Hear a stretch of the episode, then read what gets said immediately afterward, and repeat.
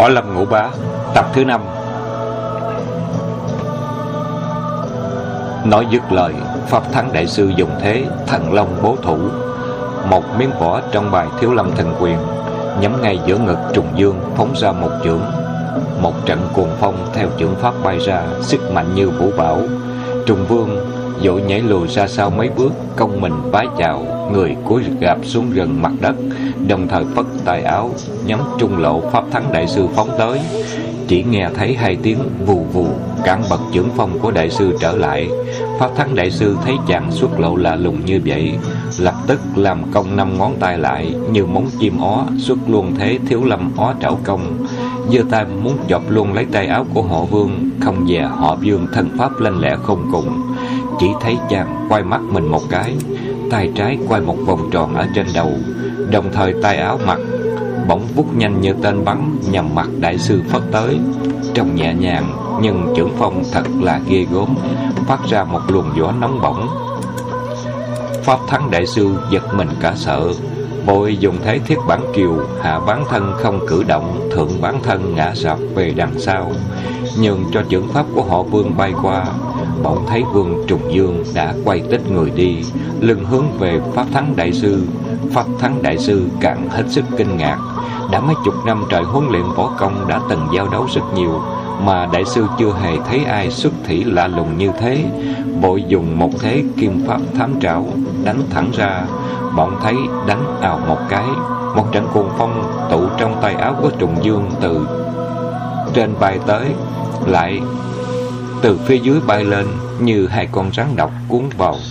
Hai bên ức thế võ lạ lùng này pháp thắng đại sư chẳng bao giờ nghĩ tới, tự nghĩ mình đã tập luyện nội công mấy chục năm trời, có thể nói là đã tới trình độ cao thâm, dù cho có trúng tay áo phất này cũng chẳng ăn nhầm gì bèn đưa luôn hai tay chụp lấy, nào ngờ chỉ nghe hai tiếng phật phật hai tay đại sư đã bị tay áo đánh trúng Pháp Thắng Đại Sư thấy nơi bị đánh tê buốt thì quảng nhiên giật mình tỉnh ngộ. Chỉ thêm một ly nữa họ vương đánh trúng huyệt đạo Đại Sư thì thật là nguy hiểm. Tuy vậy Pháp Thắng Đại Sư cũng thấy người choáng váng lao đao, suýt ngã. Trùng Dương đã dùng luôn thế, kim lý xuyên ba lao mình ra bọt thẳng ra ngoài và nói Đã ngoài ba mươi hiệp lỡ thiền sư có thể nhận ra tiểu sinh ở phái nào chăng? Pháp Thắng Đại Sư thấy hồi nãy mình có nói lớn lối là sẽ đón ra chàng thanh niên họ vương này trong phái võ nào trong vòng ba hiệp. Không ngờ đã chẳng rõ ở môn phái chi, lại ý y mình võ công thượng thẳng, không thèm né tránh tự đưa người đỡ. Hai tay áo phất của chàng suýt nữa thì còn chi danh dự. Xin mở ngoặt thực ra Trùng Dương dùng thế võ đó chính là thế thủy tụ lưu vân của toàn chân phái, nhưng chàng giấu hai tay ở trong áo, đồng thời lại hơi chế biến khác đi một chút nên Pháp Thắng Đại Sư có học cao biết rộng tới đâu cũng không làm sao đoán nổi. Xin đóng ngoặc. Đại sư nén giận không nguôi, quát lớn, tiểu tể tiểu tử vô lễ dám chiêu ghẹo cả bần tăng. Vừa nói dứt lời, Pháp Thắng Đại Sư vận dụng công phu, dùng thiếu lâm trường quyền đánh ra một chưởng. Chỉ nghe mấy tiếng gió nổi lên một hơi nóng ngùng ngục. Chưởng phong đánh ra có một sức nóng và phát ra như một trận cuồng phong thì biết rằng bản lãnh của đại sư đã tới kỳ thâm hậu tuyệt kỹ. Nên chẳng dám coi thường nữa vội tỏ rạp người xuống tránh đồng thời cũng phủ lộng thần lực sử dụng bài thái ất quyền pháp của toàn chân ra đối địch trong nào khác con rắn nước hơi dưới biển đã lướt nhanh như nhánh liễu nghiêng mình trước gió biến ảo không lường. Tôn trụ thiền sư ở ngoài quan sát thấy rõ ràng bạn nói to dương thế chủ té ra ngươi là môn đồ của phái toàn chân tôn. Xin, xin lỗi toàn chân. Tôn trụ thiền sư Thật không hổ danh là trưởng giáo phương trượng của Thiếu Lâm Tự Chỉ mới thấy Vương Trùng Dương sử dụng một phần bí pháp của phái toàn chân là hiểu rõ ngay. Thiền sư nói chưa dứt lời Bỗng nhiên thấy ở cửa chùa vang lên mấy tiếng chuông. Tôn trụ thiền sư ngạc nhiên chẳng biết có việc gì. Đã thấy có bốn vị hòa thượng chạy vào thưa lớn. Ừ, thưa phương trượng, ở ngoài thiền môn có một vị xưng là Thanh Hư chân Nhân xin vào ý kiến. Xin phương trượng định đoạt. Thanh hư chân nhân ẩn cư tại Thái Thất Sơn trong hang Bách Cẩm, cách Thiếu Lâm Tự chỉ có một ngọn núi, dĩ nhiên tôn trụ thiền sư đều biết rõ, nhưng Thanh hư chân nhân ngày ngày thường đi du lịch khắp nơi, nên tuyệt nhiên không hề đến Thiếu Lâm và cũng không hề giao du với hòa thượng trong Thiếu Lâm Tự, nên mọi người ai ai cũng tưởng ông ta là một tu sĩ tầm thường chứ có vẻ đâu, ông ta chính là trưởng môn phái toàn chân. Tôn trụ thiền sư nghe báo như vậy còn đang lấy làm ngạc nhiên, phân vân chưa biết quyết định, thì Trùng Dương nghe tiếng vội nhảy vọt ra ngoài và nói lớn: "Xin đại sư hãy ngừng tay, sư phụ tôi đã tới đó." Chàng vừa thốt xong câu nói thì toàn thể môn đồ của Thiếu Lâm đều giật mình kinh ngạc, không ngờ người đạo sĩ của Thái Thất Sơn là Thanh Hư chân nhân. Ngày thường chẳng ai thấy ông luyện tập võ nghệ bao giờ. Này thốt nhiên thấy ông có một đồ đệ còn trẻ tuổi Mà công phu đã quá cao siêu. Lúc đó Pháp Thắng Đại Sư đã mang hết tài lực bình sinh quyết áp đảo kỳ được trùng dương. Nào ngờ liên tiếp đến mấy chục hiệp vẫn chân chưa phân thắng bại. Tuy thấy trùng dương đã nhảy ra khỏi vòng chiến và kêu xin ngừng tay Nhưng trong lúc tức giận Pháp Thắng Đại Sư không không thèm nghe tung mình đuổi theo quát to. Ê, dù cho sư phụ mày tới đây cũng không sao Ta phải quyết cho mày một vài quyền để trị tội Mà về cái tội cả gan phạm thượng Vừa nói dứt lời Pháp Thắng Đại Sư quay tích tay quyền phóng một lúc luôn bốn chưởng. Đinh ninh phen này dẫu cho họ vương bản lãnh có cao siêu đến đâu cũng không sao thoát khỏi. Chỉ thấy một luồng gió lốc bay ra, bụi bay mù mịt Nhằm khắp bốn phía trùng dương, công kích mãnh liệt. Không dè bản lĩnh của Trùng Dương đã tới kỳ tuyệt diệu, thân pháp chàng nhanh nhẹn biến ảo vô lượng. Chỉ thấy chàng thoăn thoát tránh đông né tây, chẳng những đã tránh khỏi sự tấn công dữ dội của Pháp Thắng Đại Sư mà chàng còn sử dụng một thế võ tuyệt kỹ là cắt mai chi đã điểm vào mạch môn tay của Pháp Thắng Đại Sư vì không có giả tâm gây thù oán cho nên Trùng Dương không vận hết toàn lực, chỉ điểm nhẹ thôi. Tuy nhiên, hai mạch môn ở cánh tay Đại Sư cũng in hằn lên ngón tay đỏ như huyết và sưng vù lên. Pháp thắng đại sư cả giận, vùng tay toàn xông vào đánh nữa. Tôn trụ, tôn trụ thiền sư giơ tay ra hiệu ngăn lại và nói, Thôi, hãy ngừng tay. Nay đích thân sư phụ của Dương Thi Chủ tới đây thì ta dễ giải quyết. Nói đoạn thiền sư quay ra nói với mấy vị hòa thượng gác cửa rằng, các người hãy ra, mời vị đạo trưởng đó vào Đại Hồng Điện. Chúng ta sẽ ra đó nghênh tiếp nói xong tôn trụ thiền sư đưa tay ra hiện cho tất cả môn đồ theo thiền sư ra đại hồng điện. Vương trùng dương cũng nói gót theo sau. Ra tới nơi đã thấy thanh hư chân nhân ở đó đợi rồi hai bên đều chắp tay thi lễ, trùng dương vội cúi đầu làm lễ, sư phụ đoạn đi ra đằng sau thanh hư chân nhân khoanh tay đứng hậu.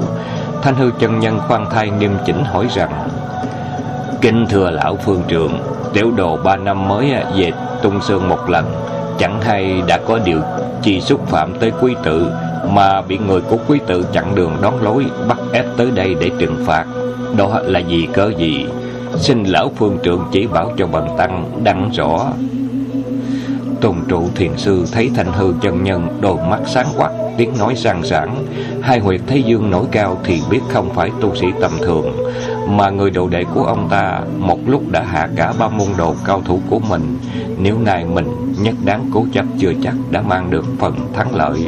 Mà còn mang tiếng với võ lâm các giới, Nên thiền sư ôn tồn trả lời. À, môn đồ của bần tăng thật là lỗ mãn Không về dưỡng thí chủ là cao đồ của đạo trưởng nên trót xúc phạm nhưng cũng chưa có điều gì đáng tiếc xảy ra. Thành hư chân nhân thấy tôn trụ thiền sư râu tóc bạc phơ mà thân hình còn quắc thước tiếng nói rộn ràng tỏ ra là một người có nội lực công phu rất cao thâm. Lại thấy thiền sư nói năng lễ độ thì đem lòng ngưỡng mộ rồi chắp tay vái dài rồi nói thật ra tiểu à, lỗi là tại tiểu độ. Hậu sinh chưa biết qua danh của quý tử nên đã mạo mũi xúc phạm. Cũng mong lão phương trưởng nể mặt cho bần đạo mà lượng thứ cho tiểu độ. Nói xong thành hư chân nhân quay lại vỡ trách trùng dương. Cũng may các vị thiền sư nương tay Nếu không thì thật là uống công ta giải bảo. Quở mắng xong Thành hư chân nhân bắt Trùng Dương tạ tội với tôn trụ thiền sư Tuân theo lời dạy của sư phụ Trùng Dương bước ra cúi đầu tạ tội với lão phương trượng Tôn trụ thiền sư nghe Thanh hư chân nhân của Phật đồ đệ và dùng lời lẽ khiêm nhường thì cũng thấy hơi thẹn trong lòng, gượng cười nói, ha ha, đây à một phần lớn cũng do sự lỗ mãn của lũ tiểu tăng bản sự gây ra. Quý cao đồ có một bản lãnh phi thường, thật là hậu sanh khả quý. Hôm nay bần tăng cũng có chút việc cần không tiện lưu giữ đạo trưởng. À xin hẹn bữa khác. Đạo trưởng có đi qua, xin ghé bản tự đàm đạo sau, với nhau nhiều hơn. Thành hư chân nhân nghe nói biết ý tôn trụ thiền sư không muốn tiếp mình, nên chấp tay cáo từ lão phương trưởng. Lão phương trưởng đáp lễ và sai triết và sai tri khách tiễn hai thầy trò ra khỏi chùa thanh hư thanh hư chân nhân và trùng dương đi khỏi chùa được hơn 10 dặm. Đến lúc không trông thấy bóng thiếu lâm tự đâu nữa, lúc đó thanh hư chân nhân mới hỏi trùng dương đầu đuôi câu chuyện. Chàng vội kể lại cho thanh hư chân nhân nghe. Khi nào là khi mới xuống núi gặp Âu Trần Hòa Thượng đón đường và một số Hòa Thượng ép buộc phải tới Thiếu Lâm Tự, rồi chặn đến ngã 18 vị la hán mộc nhân ra sao, đồng thời hạ ba vị trong ngũ lão của Thiếu Lâm Tự thế nào, như dùng thần công bại huệ không, đại lưng phá ngộ thiện trưởng pháp kiệu pháp thắng thiền sư nhất nhất đều kể hết cho thanh hư nghe. Thanh hư chân nhân tươi nét mặt nói Ta không ngờ võ công của con chống tiến bộ như vậy. Thật thầy cũng không ngờ. Con đã đi đến các tỉnh phía Nam xem xét. Ba năm nữa con trở về, Thầy sẽ truyền thụ cho môn à, nhất dương chỉ Là môn tuyệt kỹ của phái toàn dân. Lúc đó con có thể trở thành thiên hạ đệ nhất danh. Trùng Dương ý muốn hỏi xem thầy lại tại sao gọi là nhất dương chỉ, Nhưng tự nghĩ ba năm nữa sư phụ sẽ truyền dạy cho mình. Lúc đó cũng chưa muộn, Nên chàng bèn lại tạ Từ biệt thầy, nhắm phía nam thẳng tiến. Thanh hư chân nhân cũng quay trở về hang Bách Cầm Lần này Trùng Dương đi từ Bắc sang Nam. Thọt tiên, chàng đi từ tỉnh Hà Nam tới Hồ Quang. Du lãm những thắng cảnh danh tiếng như Nam Nhạc Hành Sơn Rồi lại Hồ Nam vào Bách Nguyệt. Dạo khắp các tỉnh xuyên điền quế xem xét nhân tình ngào du thắng cảnh. Thấm thoát đã được ba năm, chàng lập tức quay trở về tùng sơn theo lời căn dặn của sư phụ, thẳng đường vào hang bách cầm để bái kiến thanh hư chân nhân. Chàng bỗng thấy chu bá thông từ trong hang bước ra, nước mắt đầm đìa, vừa đi vừa khóc. Trùng dương giật mình kinh hãi, vội chậm lại hỏi cho biết vì sao khóc lóc như vậy. Vương Trùng Dương thấy bá thông vừa đi vừa khóc thì trong lòng siết bao kinh sợ, chàng lo lắng hồi hộp, e có chuyện chẳng lành cho sư phụ nên gọi bá thông giật giọng hỏi dồn. Sao sư đệ có chuyện chẳng lành sao mà em cứ khóc lóc như thế? Chù bá thông thấy Trùng Dương đón hỏi thì lại hòa lên khóc chấm trước tức tưởi rồi nói Ê, Sư huynh ơi, sư phụ đã đuổi tiểu đệ đi rồi Trùng Dương nghe xong thở dài một tiếng cực to, Như trút bỏ gánh nặng. Chàng cá cười. Tại sao em lại bị sư phụ đuổi đi? Chắc có lẽ làm điều gì phạm đến quyền lực, Nên thầy mới nóng giận. Thôi, để ngu huynh vào xin thầy cho. Hiền đệ hãy ở đây, đợi lát xem sao.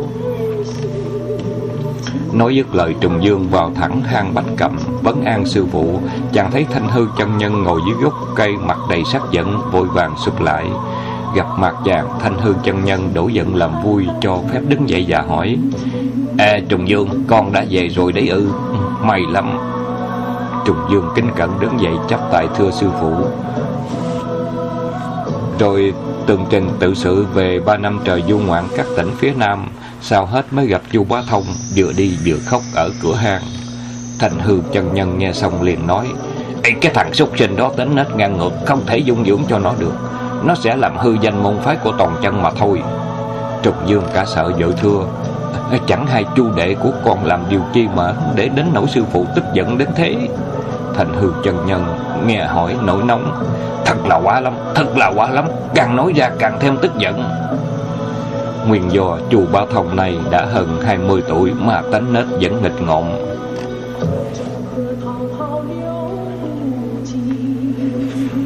Từ ngà theo thanh hư chân nhân ở trong hang động Bách Cầm rèn luyện võ công và được nghe chuyện Trùng Dương, hạ ba tay cao thủ thiếu lâm tự thì thích chí lắm.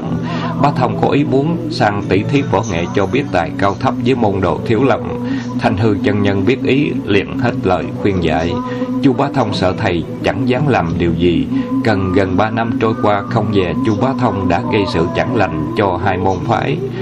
Căm giận các môn đồ của phái thiếu lâm từ lâu là những ngày gánh nước tại chùa, bá thông vẫn hậm hực trong lòng.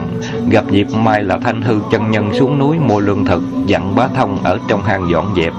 Chùa bá thông đợi thầy đi khỏi mới tự nghĩ, nhân dịp này ta sang thiếu lâm tự quấy phá một phen và không xưng danh tánh thì có ai đó biết đâu.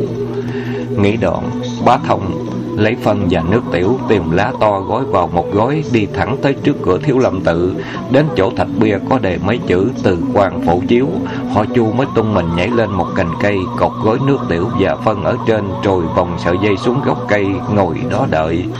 Một lúc sau có hai vị hòa thượng trong thiếu lâm tự gánh hai thùng rau cải qua, bá thông cầm hai hòn đá nhỏ, nhắm đầu hai vị hòa thượng ném tới. Những môn đồ của phái thiếu lâm người nào võ nghệ cũng cao cường, nên vừa thoáng nghe tiếng gió thổi biết là có ám khí, cúi đầu xuống tránh. Lúc ngừng đầu lên thì thấy bá thông ngồi ở dưới gốc cây, dưới gốc cây cười sằng sặc, thì cả giận rút đòn gánh quát lớn. Y súc sinh thật là to gan lớn mật, dám tới đây mà vuốt râu hồng. Nói xong, hai hòa thượng đều múa đòn gánh chạy tới toàn đánh. Bá Thông lại ném tiếp luôn hai hòn đá nữa. Hai người vội vàng cúi đầu xuống tránh, Vừa đứng đúng gốc cây ngay dưới phía nước tiểu và phân Chỉ chờ có thế chàng thiếu niên họ chu Giật mạnh cái dây, Gói phân và nước tiểu vỡ tung tóe vào đầu và mình hai hòa thượng. Không bao giờ có thể ngờ được Hai hòa thượng thét to lên một tiếng Bung đòn gánh nhằm bá thông đánh tới tấp. Nghe tới đây Trùng Dương không ngờ sư đệ của mình lại tinh nghịch đến thế Nhìn không được thúc nhiên bật tiếng cười, Thành hư chân nhân cả giận nói, Ê, con lại cười à Cái thằng súc sinh làm ác như thế, Nhục mà hai vị hòa thượng, Họ đâu có chịu để yên.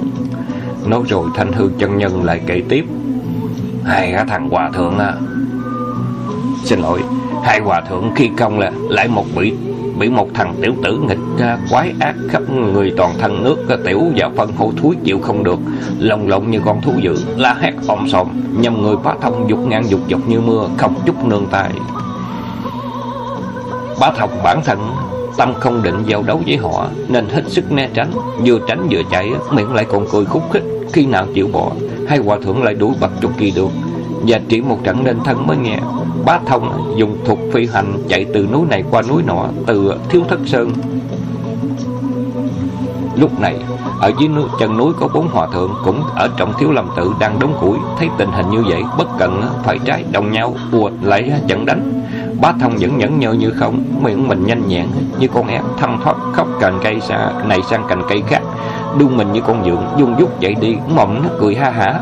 Sáu vị hòa thượng càng rượt càng tức, Vừa đuổi vừa la, gian trầm cả một khu rừng.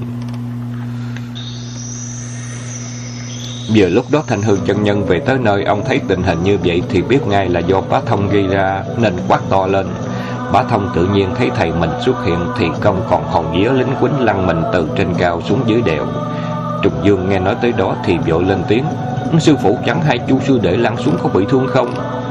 Ta chẳng cần biết ờ, rằng nó có bị thương không, Nhưng sáu vị hòa thượng thấy ta đều ngừng lại, Mang đầu đuôi câu chuyện kể lại cho ta nghe Và hỏi xem có phải bá thông là đồ đệ của chúng ta hay không. Ta đành phải nói, Nó không phải là đồ đệ, Mà chỉ là một tên gia nô mà thôi. Đồng thời ta cũng phải xin lỗi họ Và hứa sẽ trừng trị tên súc sinh ấy một cách xứng đáng. Họ mới bớt giận trở về, Nhưng dầu sao cũng không thể nào tránh được sự xích mích như sau này. Sau đó Thanh Hư chân nhân trở về tới hang Bách Cầm cất tiếng gọi bá thông. Nhưng không thấy họ chu đâu vì nó đã cũng biết rằng lúc đó đương lúc thanh hương chân nhân nóng giận thế nào cũng bị khổ phạt. Bá thông ẩn trốn một chỗ. Sáng hôm sau, bá thông hai tay cầm những trái khế, chỉ xốn rén đi vào dâng lên sư phụ để tạ tội. Thanh hư tức giận đánh luôn hai cái tát. Bá thông không dám tránh né. Hai bên má sưng vù lên, đoạn thanh hư chân nhân đuổi bá thông ra khỏi hang bách cầm không cho ở lại nữa. Trùng Dương cúi đầu nhìn xuống đất quả nhiên có mấy trái khế bị vỡ nát tung tóe dưới đất, còn mấy trái nữa cắm sâu vào thân cây thì chàng biết sư phụ tức giận đến thế nào. Trang chàng vội quỳ xuống thưa ừ, Xin sư phụ bớt nóng giận ba thông vì tính nết hãy còn trẻ con Ưa tình nghịch Chứ không có tâm địa xấu xa Xin tha cho nó một lần. Bắt ở trong hang một năm Không cho rời ra cửa ngoài Coi tính nết có thay đổi không Rồi à, sẽ quyết định. Thành hư chân nhân lúc đó cũng bất giận Nên gật đầu. Trùng Dương đứng lên ra ngoài cửa hang Thấy bá thông hãy còn khóc thúc thích, Chàng bước gần tới chỗ, Vỗ vai nói, Thôi, nín đi. Sư phụ đã tha tội cho sư đệ, Mau vào tạ tội thầy. Nhớ lần sau không có tình nghịch như thế nữa. Ba thông nghe Sư phụ, Nghe thấy sư huynh nói sư phụ đã tha tội cho mình Thì vui mừng hết sức. Lau khô hai hàng nước mắt nhẽn ngay một nụ cười hấp tóc toàn chạy vào Thì Vương Trùng Dương giữ lại nói, Tuy vậy, sư phụ mới chỉ à, biết tha tội cho sư đệ thôi. Còn sự trục xuất ra khỏi môn phái, Sư phụ chưa thu hồi mệnh lệnh Và phạt giam em một năm trong hang bách cầm Để xem xét tính nết và hành vi sư đệ có chịu biến cải hay không. Rồi sao mới quyết định, Sư đệ phải liệu đó. Nếu không sư phụ nổi nóng lên Thì Ngô Huynh cũng đành chịu. Nghe xong bá thông cả sợ lại hòa lên khóc, Nước mắt như mưa, Trùng Dương thấy tình hình như vậy cũng thương hại nói, Thôi, hãy nín đi, Vào xem sư phụ dạy bảo ra sao đã. Bá thông đành lao nước mắt riu riếu Theo Trùng Dương vào hang Cúi lại sư phụ xin tha tội. Thanh hư chân nhân trách móc mấy câu Rồi quay lại nói với Dương Trùng Dương, Lần này thầy sẽ truyền cho con môn à, Nhất Dương chỉ công. Một môn tuyệt kỹ của toàn chân phái. Mà con có biết Nhất Dương chỉ công là cái gì không? Thành hư Trùng Dương vội thưa rằng đệ tử ngu dốt nhưng không biết môn võ công này nó giống như nhất chỉ thiền công hay là kim cương chỉ công của các môn phái khác không? Thành hư chân nhân lắc đầu nói Không phải, không phải. Môn nhất dương chỉ công của toàn chân phái Chúng ta khác hẳn với môn nhất chỉ thiền công Và kim cương chỉ công nhiều lắm. Hai môn võ công kể trên chỉ chú trọng bề ngoại công thôi. Môn nhất chỉ thiền công huấn luyện tới cao siêu. Đặt bảy quả trứng gà dưới đất, xếp liên tiếp nhau. Chỉ dùng một ngón tay điểm vào quả thứ nhất thì sáu quả trứng kia cũng bậy nát. Trên võ lâm mọi người đều cho là tuyệt kỹ, nhưng thật ra giống như thiết xa trưởng công. Đánh vào đá vỡ tăng như bột. Còn kim cương chỉ công thì có thể phá được kim chung chảo và thiết bố sam chỉ lực có thể xuyên qua sắt, thủng qua đá, nhưng gặp một người nội công cao siêu làm cho bắp thịt biến cương thành nhu. Tùy theo ý muốn thì kim cương chỉ công cũng trở thành vô dụng. Vì có nhất chỉ, nhất dương chỉ của phái toàn chân thật là đoạt thiên địa, tạo quá chi niên miên, quy lực rất lớn. Hai thứ chỉ công ở trên so sánh thể nào được, nhưng muốn luyện được nhất dương chỉ phải là một người có nội lực siêu phàm mới có thể thành tài được.